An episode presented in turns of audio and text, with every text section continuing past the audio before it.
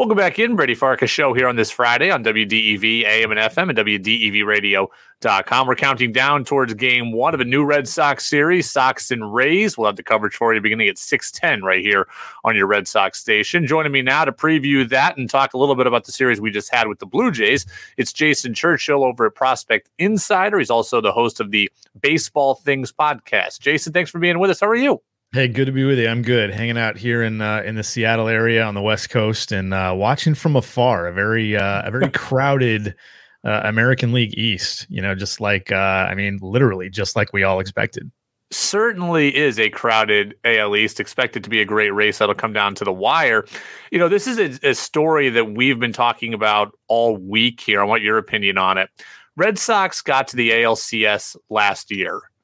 Do you think they did enough this offseason to go quote all in on trying to get back there and beyond this year? Or do you think they left some moves on the table I think a, a, club like Boston in, in a market like that, I, I think the same thing about uh, the rival Yankees.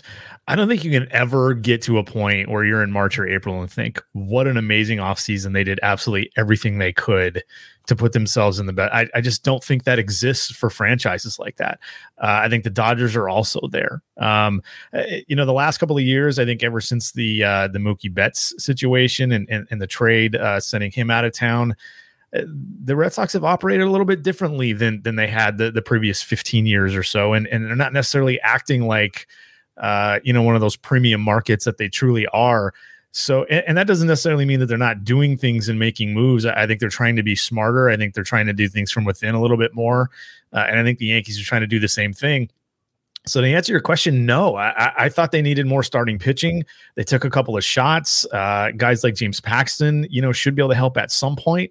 But I thought there were deals out there that that they could have made. Now, uh, again, player interest is something fans don't necessarily take, and some media don't really take into consideration. Some people do not want to play in San Diego, or they do not want to play in the Northeast, or they don't want to play out west, or whatever it is. They don't want to play in the middle of the country.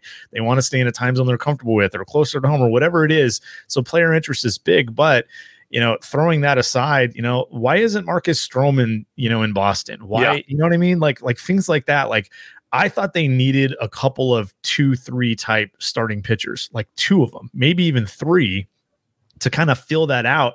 And that way the Tanner Houcks of the world are bonuses when they blossom and they turn into, you know, everything you hope they are. And then all of a sudden you have a World Series rotation instead of one that's, you know, trying to edge their way into the postseason. It's just not what I'm used to seeing, you know, over the years, a Boston Red Sox organization, you know, at least the last 20, 25 years that's just not normal for for them and, and we've seen that the last two three years and, and i understand the chris sale situation but they lose eduardo rodriguez you know, to Detroit and really didn't replace him. I, I, I don't think. And, and, and I thought they needed to add to even what they had a year ago, especially considering the, you know, we go into seasons now with Chris Sale knowing that he's a Cy Young type pitcher, but is he going to be healthy again for 30 plus starts ever the rest of his career, especially the rest of his contract? So, no, I, I think the answer to your question is no, I don't think they did enough. Having said that, there's obviously a ton of talent there. You know, you look at guys like uh, Alex Verdugo could explode into you know perennial all star at any point. Um, and obviously Bogaerts and Devers and, and folks like that are kind of carrying the uh, uh, the lineup, and they're everybody as good as as advertised. But uh, you know, adding Trevor Story w- was nice. I, I think uh, that's a ballpark that fits him, but I just think on the pitching side they came up short. Certainly. You know, I really like Chaim Bloom. I think he's got a great methodology for the future. I think trying to build a sustainable pipeline, and I think he'll spend big when the time calls for it, like the Dodgers have done. I think that's what he's trying to replicate. But that said, build for the future all you want, but you've also got to recognize that there is a now also. And that's where I do think, to your point, the Red Sox have come up short, but it does show you just how fine a line it is between trying to build for the future and trying to compete all at once. It is, and and if you're the Red Sox, you know, for me, the where I sit, if I'm Bloom in the situation, I'm thinking ahead as well. I'm thinking about, all right, eh, you know, what am I actually going to get out of Chris Sale, and what are the what are the odds I only get ten starts out of him, or twenty, or twenty five, or none? You know, to be honest with you, um, and, and what's my situation beyond that?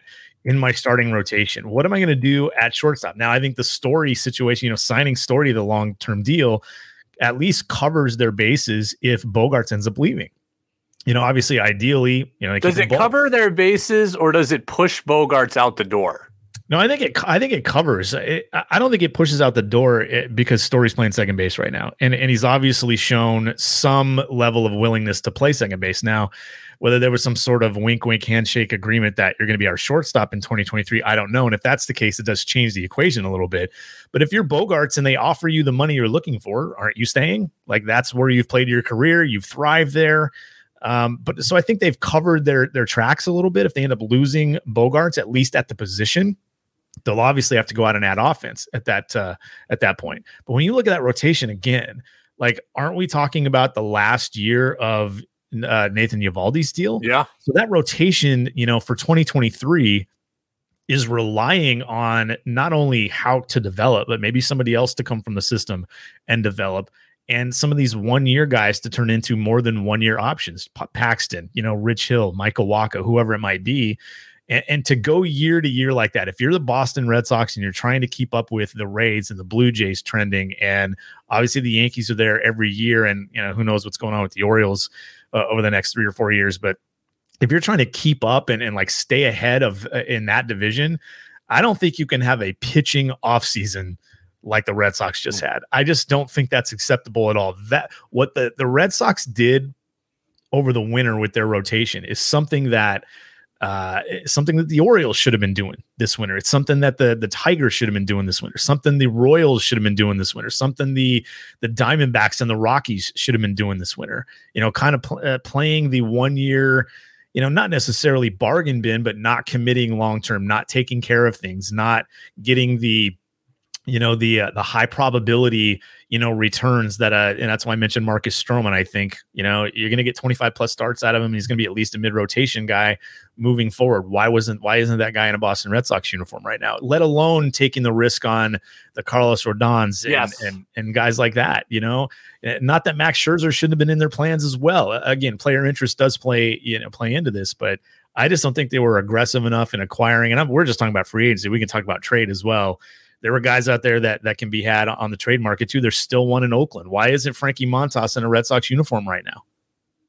Yeah, I 100% agree. I thought they, you know, I, this goes back to my early offseason plan, but I thought they should have flipped Bobby Dalbec to to Oakland and tried to get Manaea or Bassitt or flipped him in some deal to the Reds. And there would have been other things you would have had to do to cover up for Dalbec's absence, but I would have been all in on something like that or trading Jarren Duran as part of a package to go and get some pitching as well. We're on the Brady Farkas show here on this Friday. We're talking with Jason Churchill, prospect insider and the Baseball Things podcast here as we count down towards Red Sox and Rays.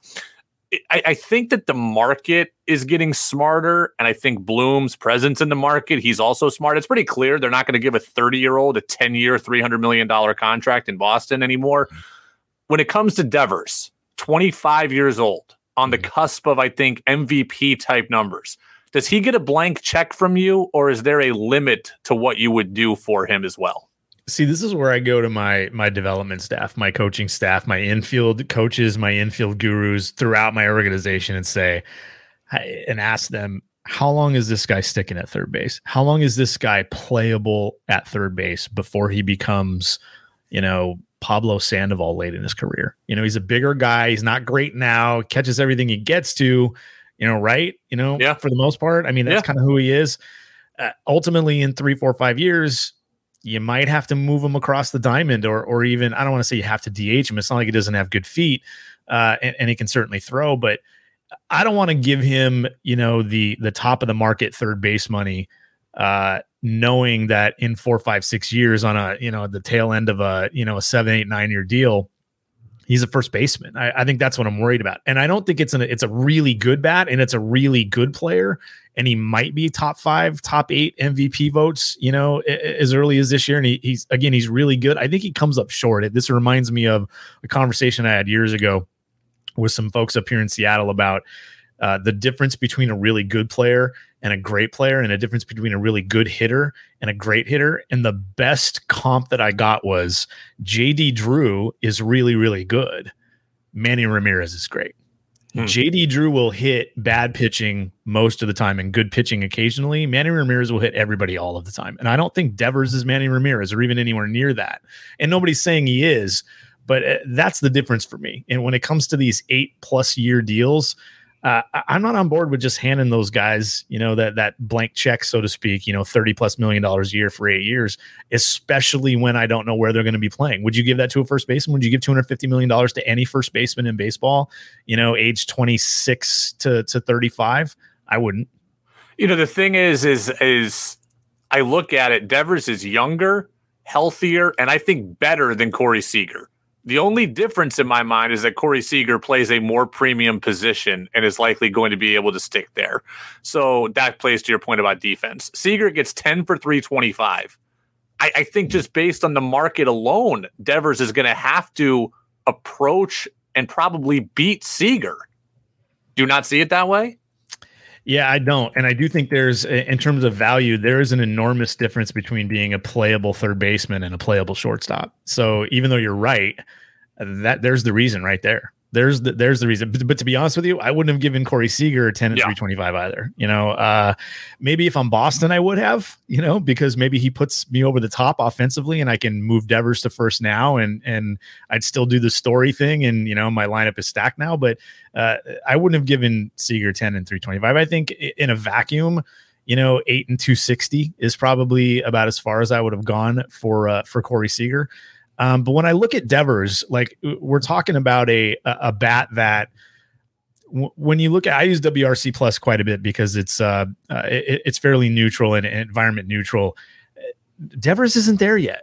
To, to, where Corey Seager is. I think the, the the the equalizer here is that Devers has been a little healthier than Corey Seager, at least the last um, three plus years. He's been a little healthier than Seager, and that that's the concern. But if we're assuming both guys are healthy, I'm taking Seager all day you know, every mm. day, all day uh, over Devers. Even if we delete the defensive part of it, Seager gets the edge here.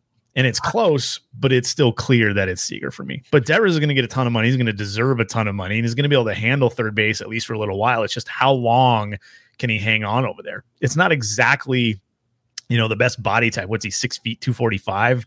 Uh, you know, twenty five years old is is fine, but when he's thirty, what does that look like?